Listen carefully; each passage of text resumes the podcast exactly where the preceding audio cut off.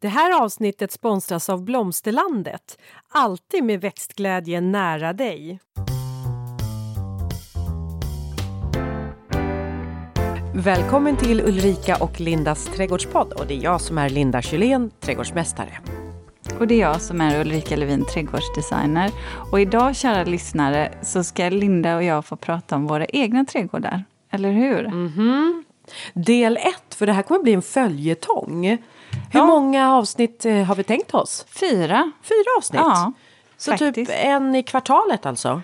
Ja, eh, och kanske lite mer fokus nu under säsong då naturligtvis. Men, och det är tanken att ni lyssnare ska få följa med oss eh, under hela året. Då, både i planeringsarbetet och det förberedande arbetet. Men också i själva genomförandet av våra trädgårdsprojekt och den löpande skötseln. Så att Ja, men eh, målsättningen är väl att ge er inspiration och användbara tips som ni själva kan använda er av. Och eh, lite så här, Linda, hur gör vi? Varför gör vi det? Och lever vi som vi lär? Mm. Och ja, precis. Och likadant så här, följa upp eh, om vi har gjort det där som vi sa att vi skulle göra. Ja.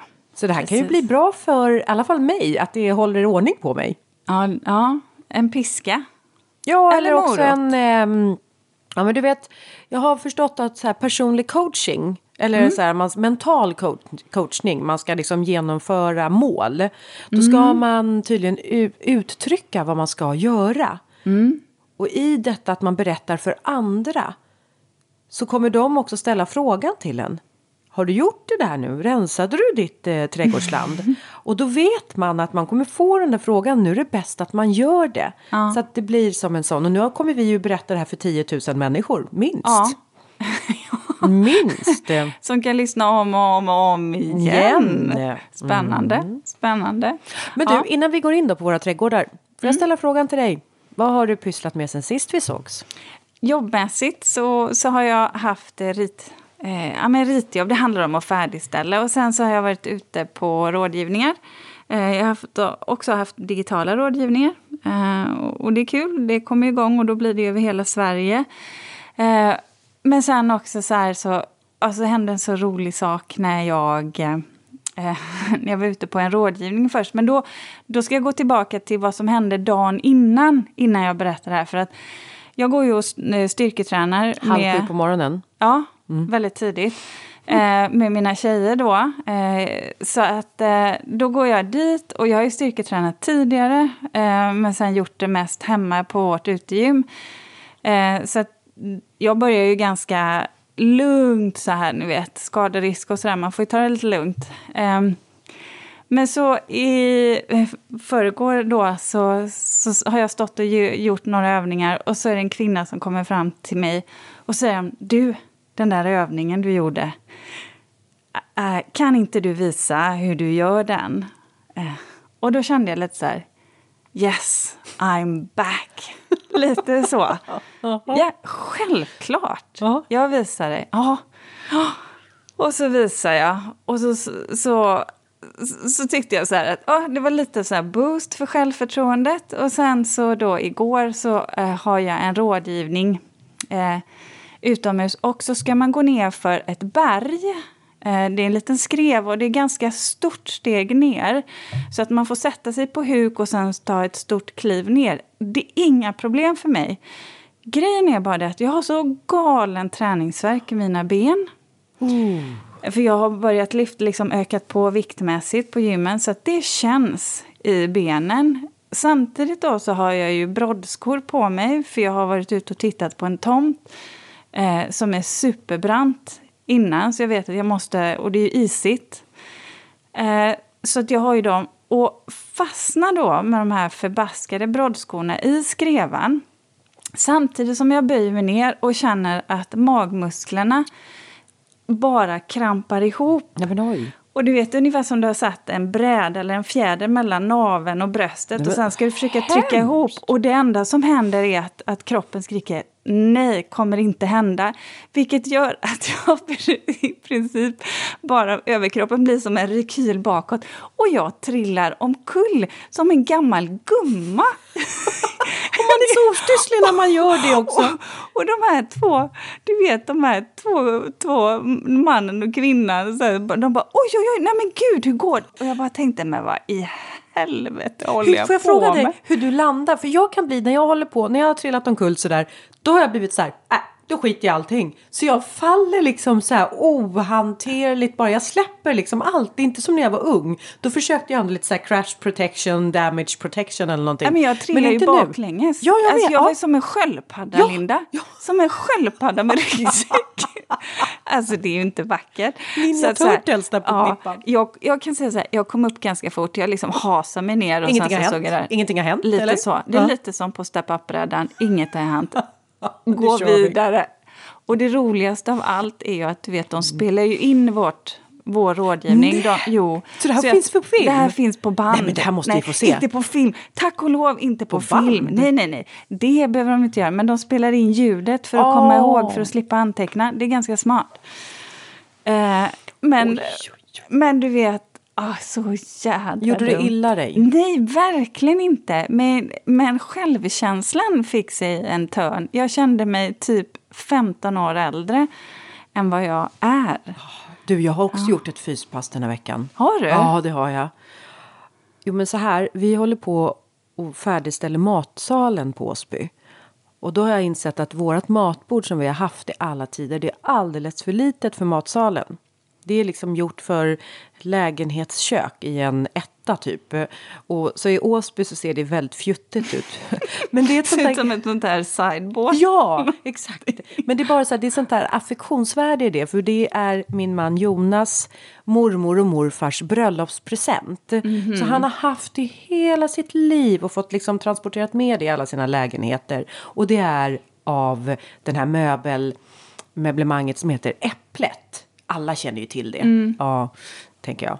Så att jag är på jakt efter ett likadant bord. För jag tänker att eh, då kanske jag kan ha, då kan han få kvar sitt äpplebord. Men sen så kan jag få in ett till äpplebord. Så får vi väl ha två äpplebord då. För att du vet när man håller på så här, då måste man ge och ta. Och om jag knycker hans äppelbord och ställer in ett annat bord där. Då kommer han knycka någonting från mig. Där han kanske knycker en tapet och säger att den får inte du ha. Alltså så här, vi ger och tar väldigt mycket när vi håller på och inreder.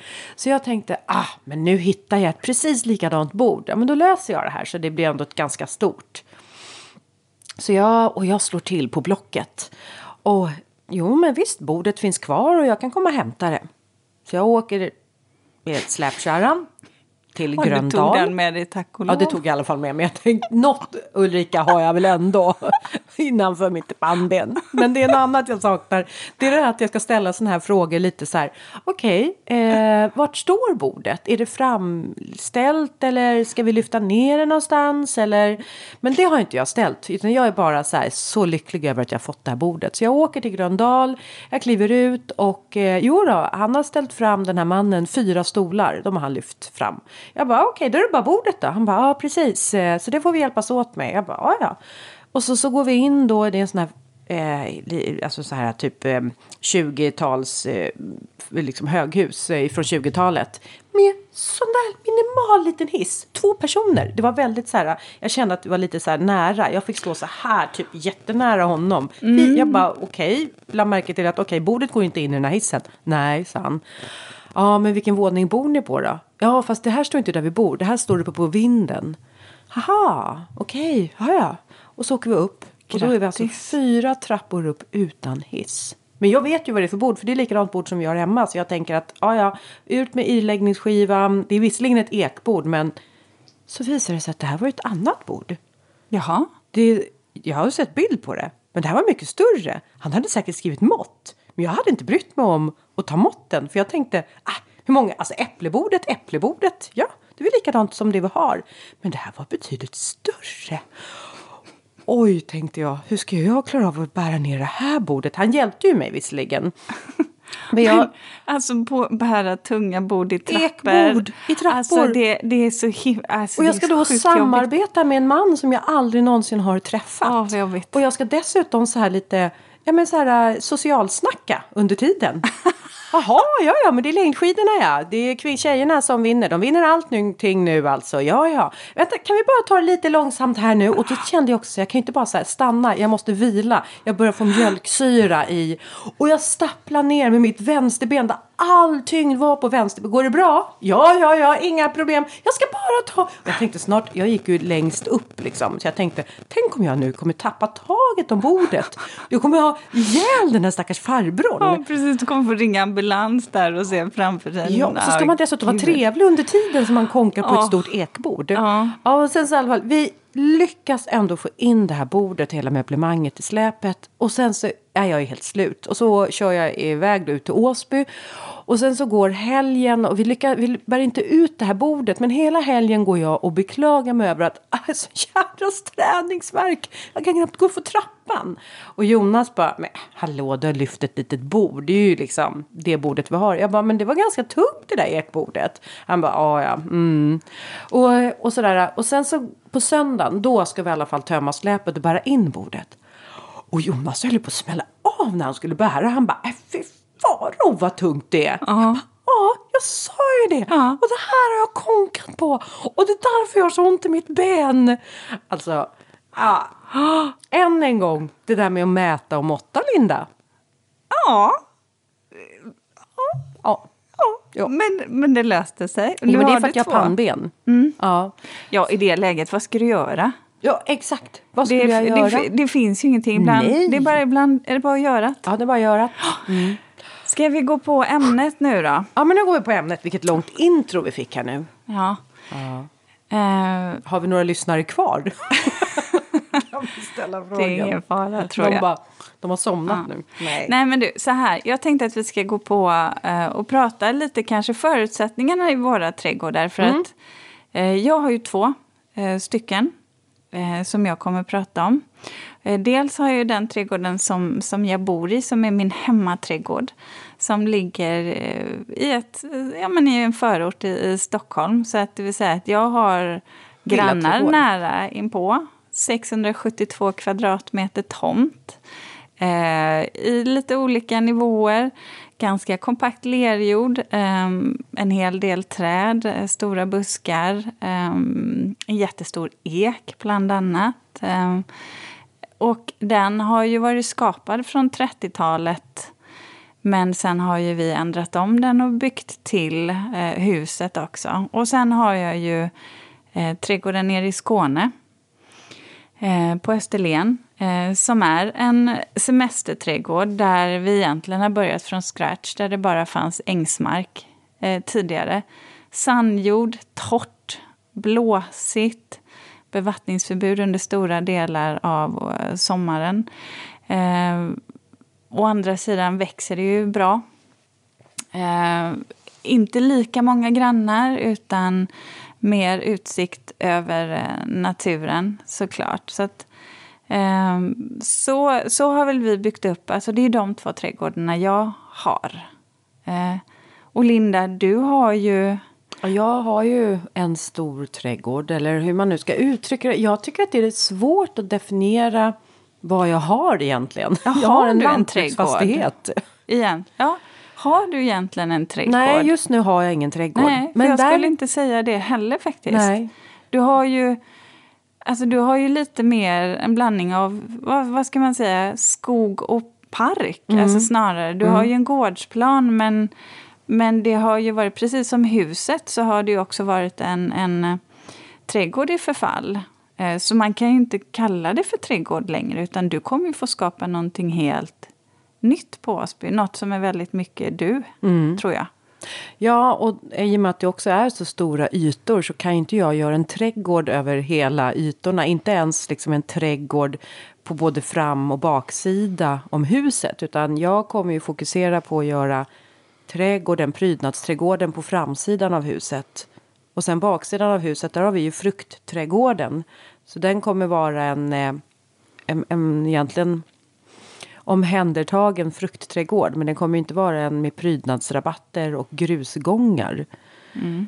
Sen har jag ju den andra delen. Det får vi se. Jaha, jaha. jag bara skojar. Ja, nej, det kan vi se. Jag tänker men... så här, Sissinghurst, go Linda. Mm. Ja, mm. jo, jo, vi ska väl bo ett par år på Åsby så att jag har väl mina 40 år kanske. Precis. Ja. Nej, men sen så, så det är väl den delen som jag ska anlägga som en trädgård och på framför huset. Sen har jag ju bredvid huset, där har vi ju en park. Och där ska jag också se om jag kan återskapa den här parken på något sätt. Jag har fått veta att det har varit grusgångar så att en, en någonting som jag måste försöka undersöka det är om jag kan hitta de här grusgångarna. Om jag hittar bara början på en grusgång så tänker jag att då är det egentligen bara att följa gången och gruset därunder. Mm. Och den tredje trädgården som jag har, det, eller egentligen fjärde om man nu ska säga att fruktträdgården är en del, så är det ju den fjärde trädgården, det är ju köksträdgården. Och det är ju den som jag i år kommer fokusera på att anlägga. Mm. Vad, vad har du... Har du någonstans, har du definierat vad som är det bästa eller det sämsta med, med med Åsby, om man säger så, ur, tre, ur ett trädgårdsperspektiv. Mm. Vad känner du att fördelen är? För du har ju ett väldigt lantligt ställe. Det här är ett lantligt ja, ställe. Du behöver inte tänka på det här med insynsskydd och eh, så som jag har. Nej, jag blir bara glad när, eh, när jag ser människor. Ja, precis. jag vill ju verkligen inte få upp några häckar så jag inte ser några Nej. människor. Utan jag men vill men se. hur har du kunnat definiera vad det är som är det bästa och det sämsta? Mm, men alltså det bästa med Åsby är väl ändå att jag har naturen som jag hela tiden kan plocka in som blickfång. Att det finns egentligen ingenting som jag behöver avskärma mig ifrån. Jag behöver inte jobba med avskärmningar. Utan jag vill gärna ha de här öppna blickfången. Eh, det som är det jobbiga, det som jag tror jag kommer ha det tuffa, det är väl just att det är så stort. Så att jag tror att det kan vara svårt att få den här ombonade, trygga känslan som jag vill åt i en trädgård. Jag vill ju ha en trädgård som blir som en berså. Och det tror jag kommer vara en utmaning för mig. Mm. Och att jag inte får till den här trivsamma trädgården. Mm. Jag funderar på, i min hemmaträdgård så kan jag ju säga att det bästa är någonstans att vi har lyckats göra den så privat att jag har så många stora uppvuxna eh, träd och buskar nu så att den är så privat sommartid i alla fall. Det sämsta, eh, det tycker jag nog ändå är att eh, ja, men, rådjuren. Jag kan tycka att det är, vi är ju lite begränsande för vad, över vad man får göra. Och jag har ingen möjlighet att hänga in eh, odlingar eh, till exempel. Och det kan jag tycka är Ja, jag kan tycka att det är ganska tråkigt. Och sen så väljer jag ju självklart saker som rådjuren inte gillar. Men helt ärligt, de kan vara på och smaska på det mesta. Även sånt som man säger att de inte ska gilla så är de där om det är en tid på året där de inte har något att käka. Mm. Det här vet ju inte jag någonting om på Åsby. Nej, eh, Men jag vet ju att vi har ju både vildsvin, vi har rådjur, vi har hjortar, vi har harar. Älg. Älg, vi har grisar som ibland kommer lösa. Ja. Eh, vi, jo, men så att vi har ju en del djur också, men jag vet inte. Nej. Eh, jag har ju inte provat och odlat något, så det här blir väldigt spännande. Ja. Det, I Skåne så kan jag tycka att det, det bästa är ju att, att vi har dem, precis som du har, att vi har vissa alltså, vi har ett perspektiv ut över landskapet mm. och ljuset, ljuset, i Skåne. Det mm. är ju helt gudomligt vackert. Det är ju en vilsam trädgård. Det är en mm. semesterträdgård. Eh, men eh, ja, den, den är oerhört harmonisk. Stil. Vad skulle du säga om eh, stilarna på de här två trädgårdarna som du har? Ja, hemmaträdgården ganska strama, alltså rena linjer. Eh, absolut, men väldigt mycket växtlighet. Vi har ju ingen gräsmatta överhuvudtaget. Jo, men har ni inte det nere i... Eh, en... Jo, men inte här i hemmaträdgården. Nej, inte här hemmaträdgården. Nej, nej. Eh, nej här och, har ni ingen gräsmatta nej, alls. Eh, men mycket, alltså lummig eh, skulle jag vilja beskriva den. Ganska grön eh, med inslag och absolut av, av blommor. natursten, naturmaterial. Um, många alltså bra sociala ytor och så alltså stilmässigt där. Så, så lite mer um, kanske åt det. Det är ett klassiskt 30-talshus men, men eh, ganska avskalat ändå. Inte romantiskt skulle jag inte vilja påstå att det är. Uh, I Skåne där är det ju en modern, alltså ett lite modern Skånelänga egentligen. Men mycket mer rosor blandat med, med eh, många perenna gräs och steppliknande perenner. Lite mer naturalistisk mm. bild kanske. Åsby skulle jag säga att eh, det kommer bli en arts and crafts trädgård. Mm. Där, eh, ja, men jag vet inte om ni har lyssnat på avsnittet som vi hade när vi spelade in det från Tjolöholm. Är det mm. två år sedan nästan? Ja, det är det va? Ja, det blir det i sommar. Sommaren, ja. Mm. Och det som kännetecknar en Arts and Crafts rabatt det ska ju vara lite som att man har vänt ryggen till rabatten och sen har man alla växterna ståendes där framför sig och så tar man bara en växt och så slänger man den bakom ryggen och där den hamnar, där gräver man ner den. Alltså det ska ju vara lite som att växterna själva har hittat sin plats. Sen att mm. man har valt växter ändå färgmässigt och formmässigt som fungerar med varandra. Men de ska ju inte vara planterade på rad eller i förband eller sådär. Utan eh, jag tror också att det kommer vara ja, men det kommer vara en blandning mellan eh, jag tror att jag kommer försöka hitta mycket kulturarvsväxter. Mm. Eller i alla fall historiska växter. För det tror jag, jag tänker att det är att, att vara snäll mot platsen. Mm. Och eh, gärna i aprikosa och lite så här vintage-rosa färger. Mm. Så det, det, är lite det målsättningen där. Att, mm. att uh, Kräm. Gå mot, gå mot det som är, uh, som är histo mer historiskt då. Ja. Mm. mm. Ja, intressant. Men ska vi börja där då? För det jag, det jag tänkte på för er lyssnare som, som jag tror att ni precis som, som vi har gjort det är ju att man i i det här skedet av året att man har funderat mycket på Eh, vad man ska genomföra, det vill säga att man gör ett planeringsarbete. Och då kan jag tycka så här, Linda, kan, kan du nämna några projekt som, som du vill genomföra och, och var i det du är rent planeringsmässigt? Vad mm. behöver man tänka på för att kunna komma eh, vidare? Ja, men jag, I år så kommer jag försöka hinna med köksträdgården den här perenna-rabatten som ska vara i runden framför huset. Och sen återskapa grusgångar. Det är mina tre stora projekt. Mm. Och nu kan man tänka så här, ja men köksträdgård, perenna-rabatt och grusgångar. Ja, men det är ganska stora ytor, så det är stora projekt. Mm. Sen har ju jag i planeringsstadiet, fast det är ju liksom längre och det skulle ju vara då parken, att försöka återställa den. Jag har en berså som är helt igenvuxen. Och jag har fruktträdgården. Vi vill, vi vill anlägga en bollbana. Ja, ni hör. Mm. Men, i år, ja, men i år så är det köksträdgården, ja. runden och grusgångar. Men hur har du gjort då? Och så här, för runden där vet jag ju det, att, att jag ska... Den har jag om ett upp. Jag har eh, måtten med mig idag Ulrika. Ja, för det är ju meningen att jag ska hjälpa dig med det där. Ja, precis. Vi mm. har lite olika samarbeten i den. Ja, mm. precis. Men då, jag är lite nyfiken på köksträdgården, Linda. Hur har du...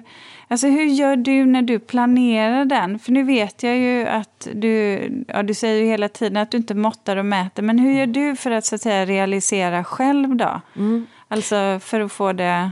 När det vad har du för tankar? Jo, men alltså jag vill ju få till en rumslighet i köksträdgården. Så att jag kommer ju inte vilja ha en köksträdgård som bara är så här raka bäddar så här. Utan jag vill ju ha en köksträdgård som har lite liksom rundade, svängda former. Eh, jag vill också kunna göra utrymme för att ha utemöbler som jag kan placera. För att jag tänker att här ska vi ju bjuda in besökare till gården. Eh, så att det är... Eh, och jag vet, eller jag känner också, för jag har testat nämligen raka bäddar på Överjärva, mm. den andra odlingen som jag har. Mm. Men jag upplevde att den blev lite tråkig. Jag vill ju att det ska vara som att kliva in i liksom en hemlig eh, plats där man får liksom leta sig lite fram och gå i mm. gångarna. Så att hur jag har gjort är ju då att eh, jag har utgått ifrån växthuset. Och därifrån växthuset, det ska vara hjärtat på odlingen. Och därifrån så har jag ju tänkt att jag vill ha en ganska öppen yta framför växthuset. Som ett marknadstorg kan man säga. Där det ska finnas plats dels för om jag ska ha kurser i måleri, att man ska kunna flytta ut stafflier och stå där ute och måla för 10-12 personer. Jag vill också ha plats för om vi ska ha yoga, vilket vi ska ha. Att man ska kunna ha sina yogamattor. Jag vill också ha plats för kanske kafébord. Och för att man då ska känna att man har en rumslighet, då blir det som ett U som ramar mm. in mm. den här platsen. Mm. Upphöjda odlingsbäddar. Så att de mm. här bäddarna de kommer nog bli, ja den kanske blir en 40-50 centimeter höga. Så redan där får man liksom upp lite väggar. Och därifrån så i det här uet så kommer det vara en öppning i liksom ena delen av uet som leder in då till själva stora köksträdgården. Också med upphöjda odlingsbäddar. Mm. Kommer du ha några typer av portaler eller du mm. vet, ska du, ha några, ska du göra någonting på höjden i mm. köksträdgården mm. också? Eh, dels så har jag så här rosen, eh, vad heter det, rosentorn Torn. som mm. min kompis Eva har gjort som är snickare. De kommer jag använda mig av för att dels få höjd. Sen kommer jag väl ha vissa, vet inte om jag hinner med det i år, men jag skulle ju vilja ha såna här gångar, du vet som bönor som mm. klättrar över, så man går igenom passager. Ja. Ehm, så att nå, något så att jag i alla fall får upphöjd och avskildheter. Mm. Ehm, och så som jag har måttat och mätt har det väl varit att jag har gått på de här magiska måtten. Antingen en bädd som är 60 centimeter, men då ska man kunna nå den egentligen från ett håll. Eller också 120 centimeter breda och då ska jag också ha gångar på vardera sidan så att jag når in. Så att jag har egentligen bara tagit den där 120 centimeters bredden och så har jag måttat på ett skaft. Och mm. sen har jag gått med det här eh, skaftet. Och sen har jag eh, massa sågspån. Som har varit isolering på vinden på ett av uthusen. Och vi har nu isolerat med annat. Så då har vi plockat ner den här sågspånen. Och det har jag med, ritat med. Så jag har liksom ritat upp den här formen med hjälp av då ett skaft och så. Mm. Så där mm. har jag ritat upp formen. Mm. Jag ska också ut i köksträdgården höll jag på att säga. Nej, vi ska faktiskt också anlägga eh, eh uppe vid vår köksträdgård i hemmaträdgården. Vi har ju varit så här i valet och kvalet. Åh, ska vi fixa ett växthus? Och jag har ritat ett och vi skickade in. Och jag bara, så kände vi så här att kommer vi verkligen vara Alltså använda det så mycket som vi tror. Vi har ju ett växthus nere i vår semesterträdgård. Eh, ja, så, så, jag vet inte. Det, jag kände också att det kanske blir lite för trångt där det står. Så i alla fall, vi struntar i den idén. Så det vi ska göra det är att nu blir det istället en uteplats där då. En pergola där uppe? Nej, det tror jag inte vi kommer Nej. ha faktiskt. Men vi kommer ha... Eh, däremot så kommer vi göra en portal in till eh, Eh, till köksträdgården i eh, metall, ungefär som de bågarna som vi har gjort, äpplebågarna till våra äppleträd som ska spaljeras så att vi får en inramning när man går in. Och sedan så kommer vi göra en uteplats i eh, stenmjölgrus som vi har där uppe. Eh, där vi har ett litet kafébord och sedan så ska jag faktiskt också göra eh, bygga en planteringsbänk, ett arbetsbord ja. som man kan ha där. Och en upphöjd eh, odling, en upphöjd odlingsbädd som vi kommer lasera i i den här grafitgrå antracitfärgen. Um, för våra dahlior eller luktärtor, så mm. man kan ha det där. Uh, så det, ska, det är på gång. Sen har vi ju många jag ska skaffa en varm kompost. Jag ska också ta lite jordanalyser har jag bestämt mig för. Eh, jag har nämligen testat lite olika jorder, så här, torvfria jordprodukter. Jag är inte riktigt säker på... Jag skulle vilja se vad de har för pH. Jag får en känsla av att det är ganska lågt eh, och att växterna kan, att det kanske hämmar lite kväve. Så jag skulle vilja se hur det påverkar. Jag skulle vilja se lite vad har jag för typer av jord Eh, eller inte typer av jord, det vill säga vad de har för egenskaper. Mm. Vad de har för pH och sådär. Bara, bara för att jag är nyfiken och jag vill förstå lite mer om det här med jord mm. som vi kommer prata mer om i, i år. Och Så i, det är väl det. I Skåne då, vad tänker du där för planer? Ja, men där, jag tror att vi ska eh, bygga en bardisk eh, och eh, några planteringslådor. Eh, men sen handlar det mest om bara att förbättra och kanske då eh, förbättra perennerna, eh, perennarabatterna. Det, det är ju så att tyvärr så är det så att ibland så dör ju några saker. Det mesta klarar sig, men det blir så vansinnigt torrt och varmt där. Eh, men annars så, vi gör inte så himla mycket där. Annat än i köksträdgården då, där vi ska, där vi odlar då. Eh, och, ja, där, jag ska faktiskt så lite sommarblommor också. För, och, du vet, här, det är så smart, du vet, så här, eh, på tal om planering där, för jag har ju nämligen en kompis som är väldigt duktig på det här med att förså och jag har bjudit henne på middag ikväll. Mm. Mm. Så att jag tänker så här, jag bjuder dig på champagne Linda och oh. du får oh. bjuda mig på, oh. på dina tips om oh. vilka fröer jag faktiskt ska förså. Ah. Så att de kan eh, komma vet upp. du, det är en som har, jag tror det är en lyssnare som har hört av sig och och eh, tycker att jag ska dra igång. Jag sa jag det förra gången? Jag kommer inte ja, ihåg. Absolut, det var ju det jag, precis det vi pratade ja, om. det var ju det. Jag skulle hyra in mig där. Just att jag skulle börja odla ja. och så. Men jag mm. tänker, nej, så det, det jag ska göra där nere det handlar mest om att eh, kanske så lite sommarblommor. Jag vill ha lite eterneller där. Jag har ju nämligen väldigt bra solläge nere i Skåne. Jag har inte alls lika bra solläge hemma i, i Stockholm. För jag har ju min eh, stora, stora ek mm. som jag är väldigt förtjust i. Eh, men som också skuggar en del av tomten. Och då, ja som sagt var, man kan inte få allt. Och då har vi sol på våra sociala ytor och de vill jag inte, där vill jag inte odla då. Nej. Där vill vi ju sitta och njuta. Mm, den är också intressant. Så, så det, men du, eh, det är väl det vi ska göra. Så hur långt har du kommit då? I, eh, alltså nu har, du har planeringen men har du börjat med något och liksom göra något utav det här?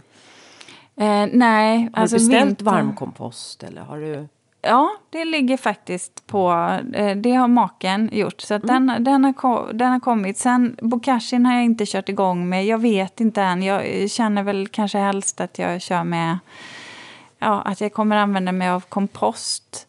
Eh, sen har jag faktiskt, men det jag har gjort är ju faktiskt att jag har beställt eh, vi börjar, eh, ska åka iväg, jag har ritat upp bågarna och det ska ju lämnas in för beställning så att de på eh, plåtverkstaden egentligen kan klippa till de här så att eh, Uffe och en kollega kan svetsa fast, svetsa ihop de här.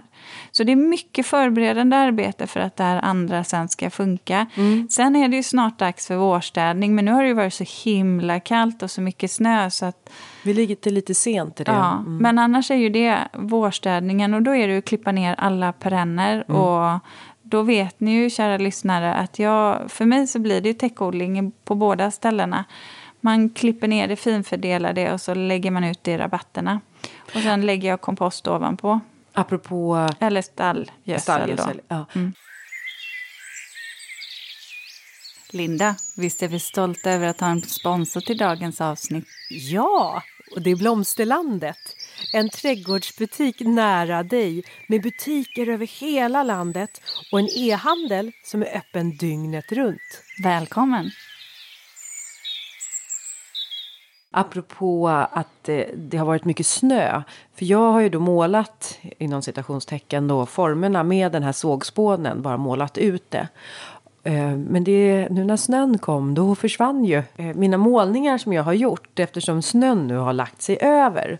Och vi, jag håller ju på med upphöjda odlingsbäddar så att eh, och anledningen till också upphöjda odlingsbäddar det är ju eh, såklart det är jobbigt att gräva sig neråt. Eh, och jag vill inte förstöra strukturen och störa mikrolivet i princip i jorden. Vi har ju haft grisarna som har gått på den här ytan som har bökat upp jorden så att, och liksom bearbetat den för att få bort kirskål bland annat som fanns och kvickrot.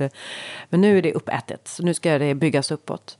Så då målade jag ju och sen så har jag nu börjat att bygga upp de odlingsbäddarna för vi har ju gammal kodynga som har legat inne i laggården i 40 år kanske.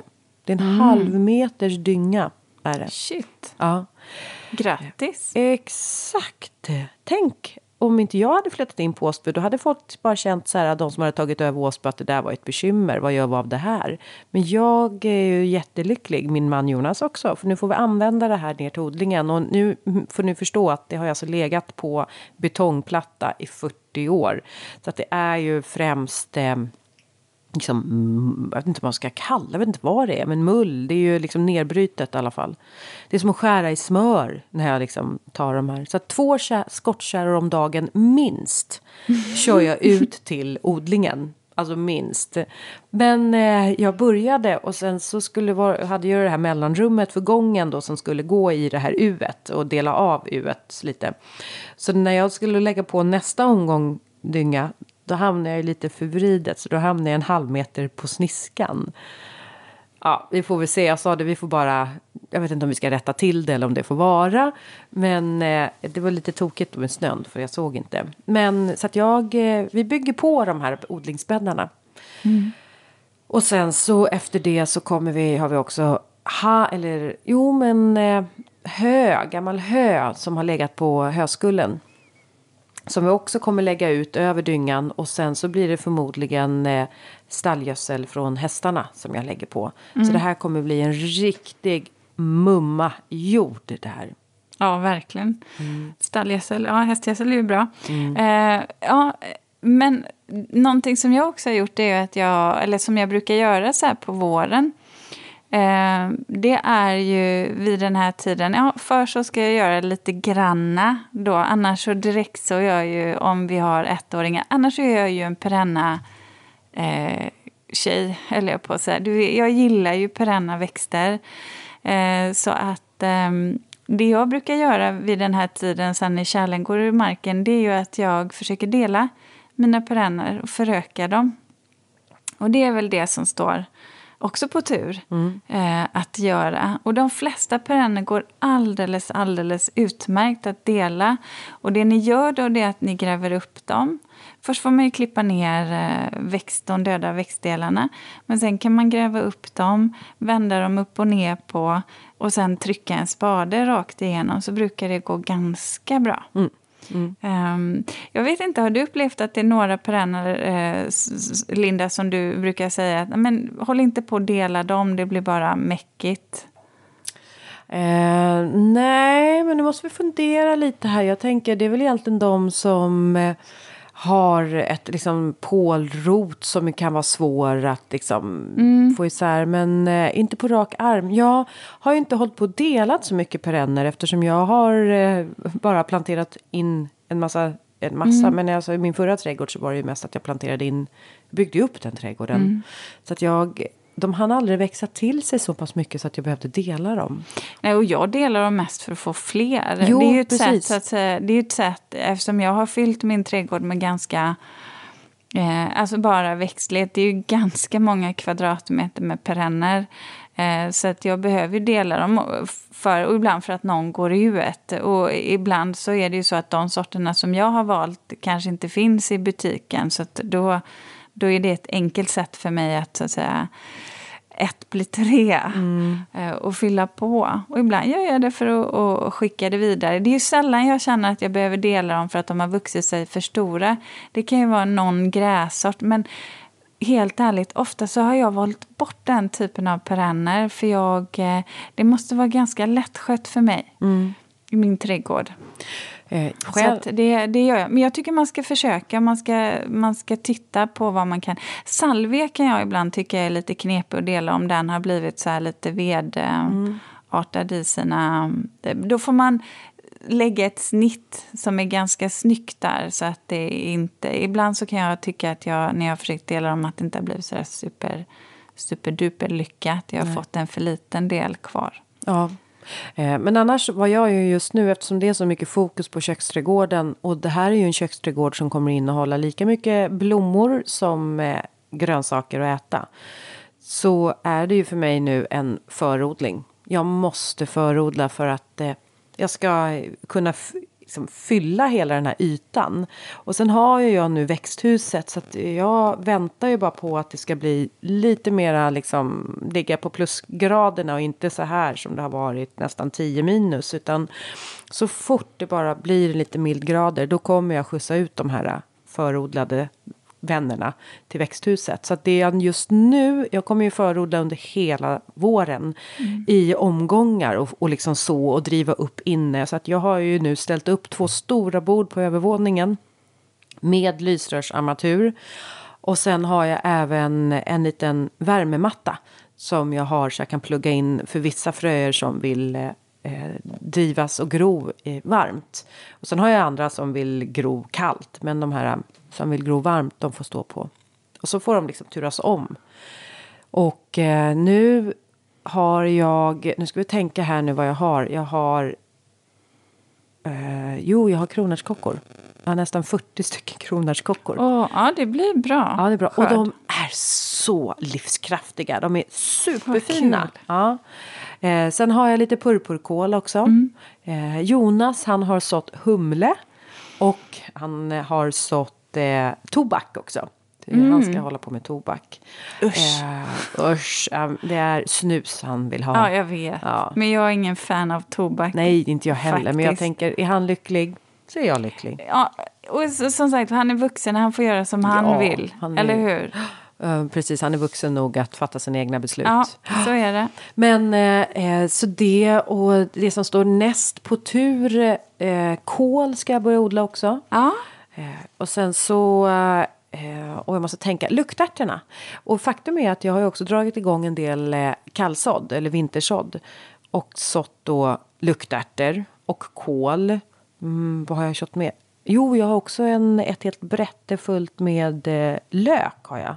Mm. Eh, så att, ja men det... Vad det, roligt. Det, ja, blir så, det är så mycket. Jag tänker, du som ändå kommer från en så liten trädgård där det faktiskt ja. inte fanns möjlighet Nej, att odla alltså, gigantiska... Tre kronärtskockor kanske jag hade ja. behövt. Nu har jag 40. Ja. Men jag behöver för att få, eh, få det här att... Men så att jag kan väl säga att hälften av allt så kommer jag förodla och hälften kommer jag direkt så. Ja.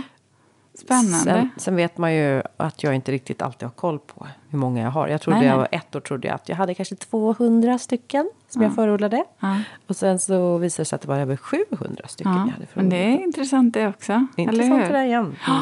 Ja, nej, jag ska... Nej, men jag, någonting som jag har gjort och som jag alltid gör i planeringsstadiet det är att jag faktiskt har ritat eh, möbler höll jag på att säga. Nej, men jag har ritat stöd. Eh, och jag tror att jag kommer inte komma i mål med de här eh, skydden för rådjuren och så i år som jag får lägga vid odlingslådorna. Utan det tror jag, det kommer fortfarande vara fiberduk i år. Och våra kompostgaller som eh, maken har böjt till. Men annars har jag faktiskt gjort eh, eh stöd till luktärtor och sådär. Har jag ritat, som också ska svetsas då. Och sedan har jag gjort ritning till två bänkar som vi ska bygga. Mm. Eh, så det är lite pyssel mm. ändå. Och det är ju sånt som du vet, man ska, det ska... Eh, det måste mätas, måttas, man måste kolla virket eh, och sen så måste man börja planera för när man ska göra det då. Mm. Sen och bygga upp allt det där. Men det ska jag göra. Och sen så kanske det är några perenner som alltid då som jag flyttar runt med. Och sen så är det några nya grejer som jag har beställt buskar så som jag vill formklippa. Sen är det nog ganska fullt i trädgården. Jag, börjar ju, jag får ju odla i stora kärl nu för att få plats med saker och ting. Du kan få låna mark av mig ja. annars om du vill. Ja, men vet du vad jag också ska göra? Jag ska dela mina uh, funkjor. Uh, för jag ska ju odla några i mina i en av mina odlingslådor. Mm. Där ska jag faktiskt... Där jag bestämt mig för att jag ska odla funker ah. istället bredvid rabarberna, mellan rabarber och svartvinbärsbuskar. Där du ska skörda funkiornas ja, blad? Ja, precis. Och så, då får jag skippa min sexåriga växtföljd. Då får jag köra femårig växtföljd istället. Men det får, det får räcka. Det får räcka helt enkelt. Mm. Eh, det är det jag kan få ihop här. Och så kör jag fleråriga perenna grönsaker tänker jag i den andra. Där det är lite skuggigare dessutom. Apropå växtföljd. När vi var nere på Gunnebo slott och mm. tittade på deras köksträdgård. Kommer du ihåg att de hade en kompost? Mm.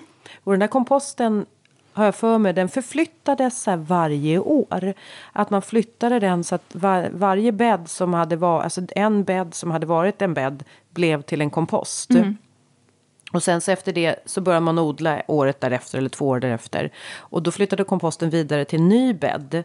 Så tänker jag mig på Åsby att jag ska Ja, göra. det är jättesmart. Så mitt, alltså köks, komposten i köksträdgården kommer vara ambulerande. Ja. Men också att man inte ska behöva springa iväg Ja. För att kompostera. Utan det ska ske på platsen. Det här är ju sån stor skillnad också tycker jag. Det är ju sån enorm skillnad när man har en stor trädgård kontra som jag har en väldigt liten trädgård. Som, som många av oss som bor i urbana miljöer ändå har. Eh, Då kan jag...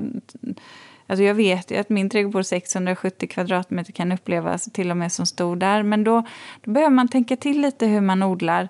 Och där absolut odla i stora kärl även på altanen om man vill ha lite mer odling och lite mer yta. Det går bra.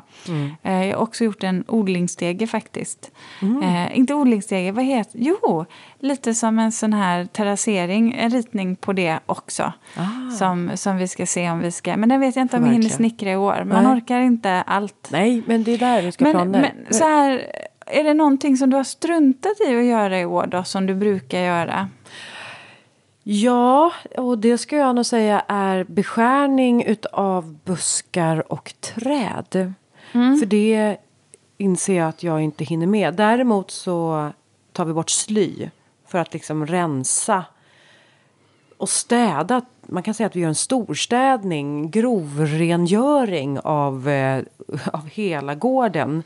Och eh, då gå in och eh, lite finputsa och forma, det hinner vi inte med i år.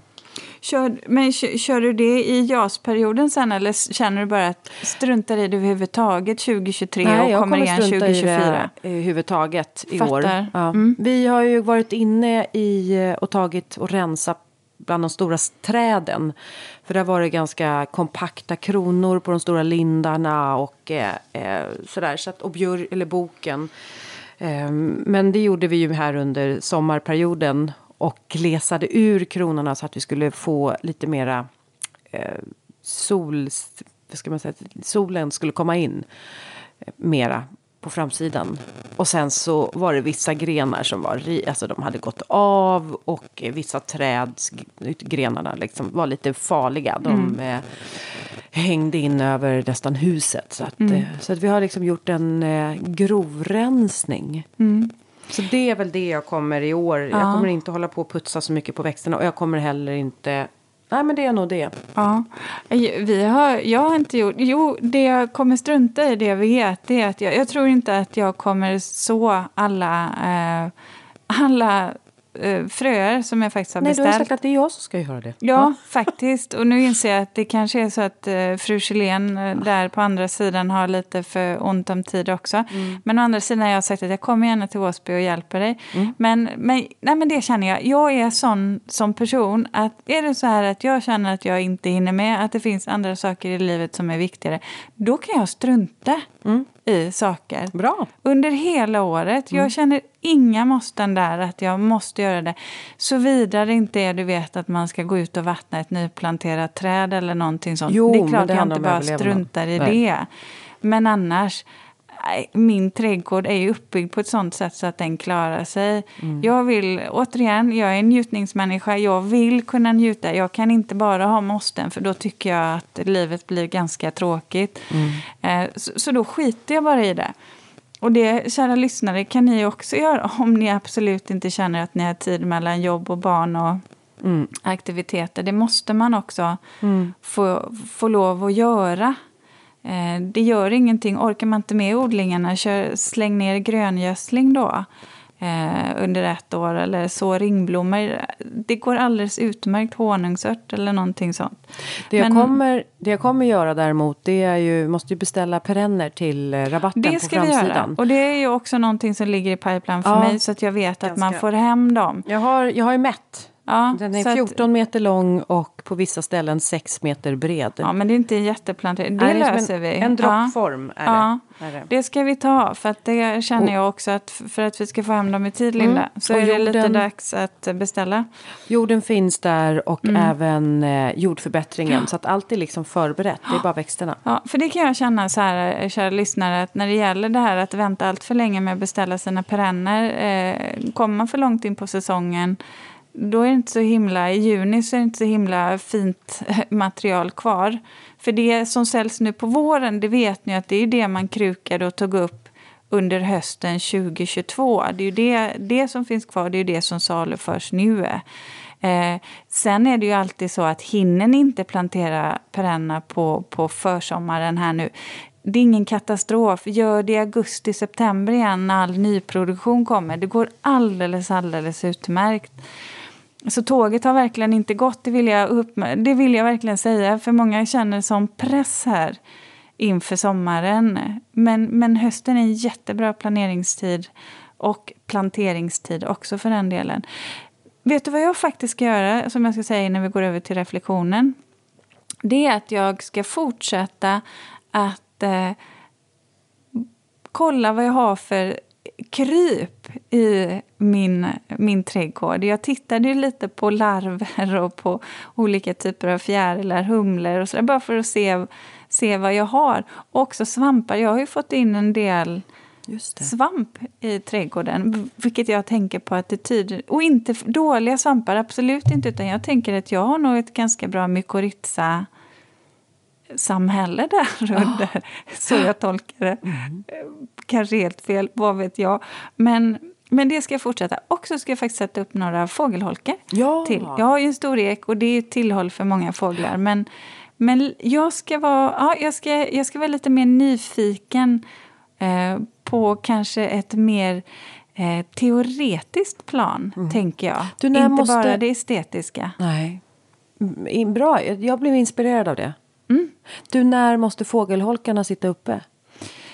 Det vet jag inte de? egentligen. Så eh, Maj? de bör ju, ja, de bör, bör ju komma upp så fort som möjligt. Sen är det ju egentligen så att har man målat fågelholkarna Fåglarna gillar ju egentligen inte att flytta in när det är alldeles nymålat och så utan det ska ju gärna vara de ska ju gärna fått hänga så det kanske inte blir några som vill flytta in förrän nästa år. Jag vet inte.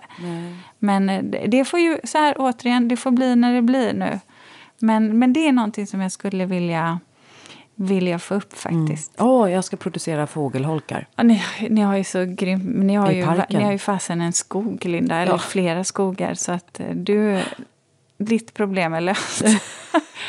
men, men hör du, Linda, ska vi gå över på, um, på Reflektion? veckans reflektion? Ska jag börja? Ja, jag tänker du får börja. Ja. Jo, men jag har reflekterat över det här med att folk ofta uppfattar mig som att jag är en väldigt glad person. Mm, Ja, det håller jag med om. Mm. och jag är innerligt glad. Samtidigt som jag också i livet upplever att det är ju inte alltid roligt. Utan det kan ju vara ja, men, lite tungt emellanåt. Men ändå uppfattar folk mig som glad. Och då tänker jag så här, hmm, är jag duktig på att dölja? Men sen så eh, hörde jag och läste någonstans att eh, man kan ju faktiskt lura kroppen att tro att man är glad genom att man ler. Så går man och ler hela tiden, då frigörs det här, eh, det här eller utsöndras eh, serotonin. Och sen så, upp, och så blir man glad. Det blir som en självuppfyllande profetia. Och då tänker jag att jag har jobbat, alltså det är ganska bra att ha yrken som tvingar en till att vara glad. Jag, jag funderar på exakt samma Mm. tanke där. För eftersom jag då jobbade 16 år som flygvärdinna och det är ganska trist att möta en eh, människa i ett serviceyrke som står... Som är sur. Som är sur, ja. Skittråkigt ja, kan jag säga. eh, Det, det, är liksom, det går inte. Nej. Och man ska vara välkomnande. Man, man ler, gör man. Mm. Ehm, så i 16 år så typ stod jag och log. Och jag till och med när jag annonserade så log jag när jag annonserade. För jag vet att eh, även när man ler när man pratar så låter man glad också. Nu kan ju ni som lyssnar så fundera på, sitter Linda och ler eller sitter Linda och är Surar. lite, ja, surar här. Nej men alltså då log jag. Och sen numera jobbar jag ju som föreläsare, inspiratör, att få igång andra till att hitta glädje till odlande och kraft och nyfikenhet och drivkraften. Vilket gör att jag fortsätter ju och ler. Så jag tänker att jag är så full preppad eller proppad med serotonin. Och det är kanske det som gör att folk uppfattar mig som glad. Bara tack vare att jag ler. Ja, så kan det vara. Jag tycker du är ganska duktig på att komma in eh, och bara ja, men lyfta lite rummet. Jag, men vet du vad? Eller så är det bara det att jag tycker att det är så roligt när vi ses. För jag kan ändå, jag får den där känslan av att när vi träffas så kan jag tycka att, eh, att du kan komma in och, och sen så tycker du... Jag upplever att du är genuint glad av att se mig. Alltså, Ja. Och det, det speglar sig där. Jag tänker att du är nog så mot många andra människor också. Att du tycker om att du tycker om mötet. Ja, precis. Eller så är det bara så att jag vill tolka det så. Jag vet inte. Nej, men du tolkar mig alldeles rätt. Jag, Ja. är, jag tycker det är jättespännande, precis som du säger, mötet med... Ja, så att jag upplever nog, även fast jag ser det och vi pratar allvar, verkligen många gånger. Men, men eh, Så, ja, genuint eh, intresserad och ja, men glad. Inte det där, du vet, tjo och Nej. glad på det sättet. Nej. Men, men eh, mer solstråle än, än citron, skulle Ja. jag vilja säga. Tack. Ja, definitivt. Mer apelsin än citron alltså. Ja. så är det. så är det. Ja, så är det, verkligen. höra om vad du har gått och funderat på. Alltså jag är, jag är, jag är lite fast, fast i, i mitt narcissistiska jag och det här Oj. med kroppen. Nej. Som jag var inne på förra gången. Eh, en reflektion. Nej, men, alltså, jag, jag funderar så här på, kan man få en försenad 50-årskris, Linda? Du menar Kan några man- månader eller? Ja, kan man få det liksom lite i efterhand så här? Och och det tror jag, du, man är väl så uppe i att man fyller 50 och att det är det själva jag- jubileumet alltså på som man riktigt, är. Jag har varit så himla cool. Jag var cool när jag fyllde 30, jag var Jo. cool när jag fyllde 40. Lite nojig när jag fick mitt första grå hårstrå. Och sen har jag varit jädrigt cool. Nu är jag så ocool. Vad så, vad hände? Vad Nej, men jag tycker faktiskt att det här, jag vet inte. Du vet, det är så, jag läser ibland att det är så många som säger att det här livet, du vet efter 50, det är det nya 40 och eh, det är så himla bra, livet. Och det finns de som är ännu äldre som säger att livet blir bara härligare ju äldre man blir. Och jag tycker ju att det låter fantastiskt. Och det är klart att alternativet är ju att man inte är med. Och det vill jag ju verkligen inte. Och jag känner också så att på många sätt så är jag ju oerhört tillfreds eh, med livet. Jag lever det liv jag vill leva. Eh, och är mitt i det och vill inte vara någon annanstans. Så att det, inte, det är inte så att jag längtar bort och längtar till något annat. Men, Linda, jag undrar verkligen om alla talar sanning. Sanning? Är det verkligen så fantastiskt? Eller är det självuppfyllande profetior där också? Ler de? För du vet, så här, jag stod på gymmet så här, också för någon dag sedan och så tänkte jag så här bara, så, så slog det mig så här att, ja men är det verkligen så att livet blir så himla mycket bättre när man blir äldre? Pros and cons. Och så tittar jag på då de här männen som är äldre och tränar eh, och tänker att ja, det är ditåt jag drar. Det är ditåt jag är på väg. Och så tittar jag på de männen som är lite yngre då. Och så känner jag, ja, men det är ju faktiskt hellre där Som jag jag vill. vill vara. och då kände jag så här, ah, jag vet inte. Jag vet inte om alla talar sanning. Faktiskt. men- Så. Mycket kropp har ni. Det är mycket noj kring det uppenbarligen för mig. Vilket också gjorde mig lite förvånad. Men, eh, Men du klarade ju den där uh, rullningen nerför ja, klippan. men det kanske, Galant. Ja, jo. Och bröt ingen lårbenshals. Nej, nej, nej, gud, absolut inte. Men det är kanske där det förfallet eh, stör mig. Jag, jag vet inte. Det, Nej, men jag, jag ser dig som samma. men vet du vad jag blir väldigt nöjd över då? Det är ju när, när min, min dotter säger så här, vet du vad? Mina kompisar trodde du var min syrra, Oh! inte mamma. Va? Eh, när de var en bit ifrån. Ja, ja, spelar ingen roll. Låt dem vara en bit ifrån hela tiden. Jag tror, här, vet, jag tror det handlar om att hon antingen har väldigt trevliga kompisar, väluppfostrade, eh, eller att vi är ganska lika. Ja, men ni är lika. Ja, men det är vi. Ja, det är ni. Ja. Jaha, ja. ja. Ja, men du, tack för den reflektionen. Jag har Ja. två år kvar. Ja, så eh, jag vet inte. Jag är inte... Li- jag är eh, inte... Lika säker längre på att du vill vara 50. Nej, Nej. så kan vi säga. Det var en bra sammanfattning. Nu, Linda, Nu- går vi och dricker nu, champagne. Nu ska vi dricka något gott. Ja, är det champagne? absolut. Det blir champagne. Det är inte varje dag man dricker champagne, men nu ska vi få leende på läpparna igen. Hörni, nu kommer Ja, glassbilen också. Så vi glassbilen. säger tack så mycket eh, för det här, Ja. den här veckan. Och så hörs vi igen nästa vecka. Ha det gott. Hej då! Ja, nu ska vi se. Vi kan ta vitt vin också. Vi har ett jättegott vitt vin till maten. Alltså, du hade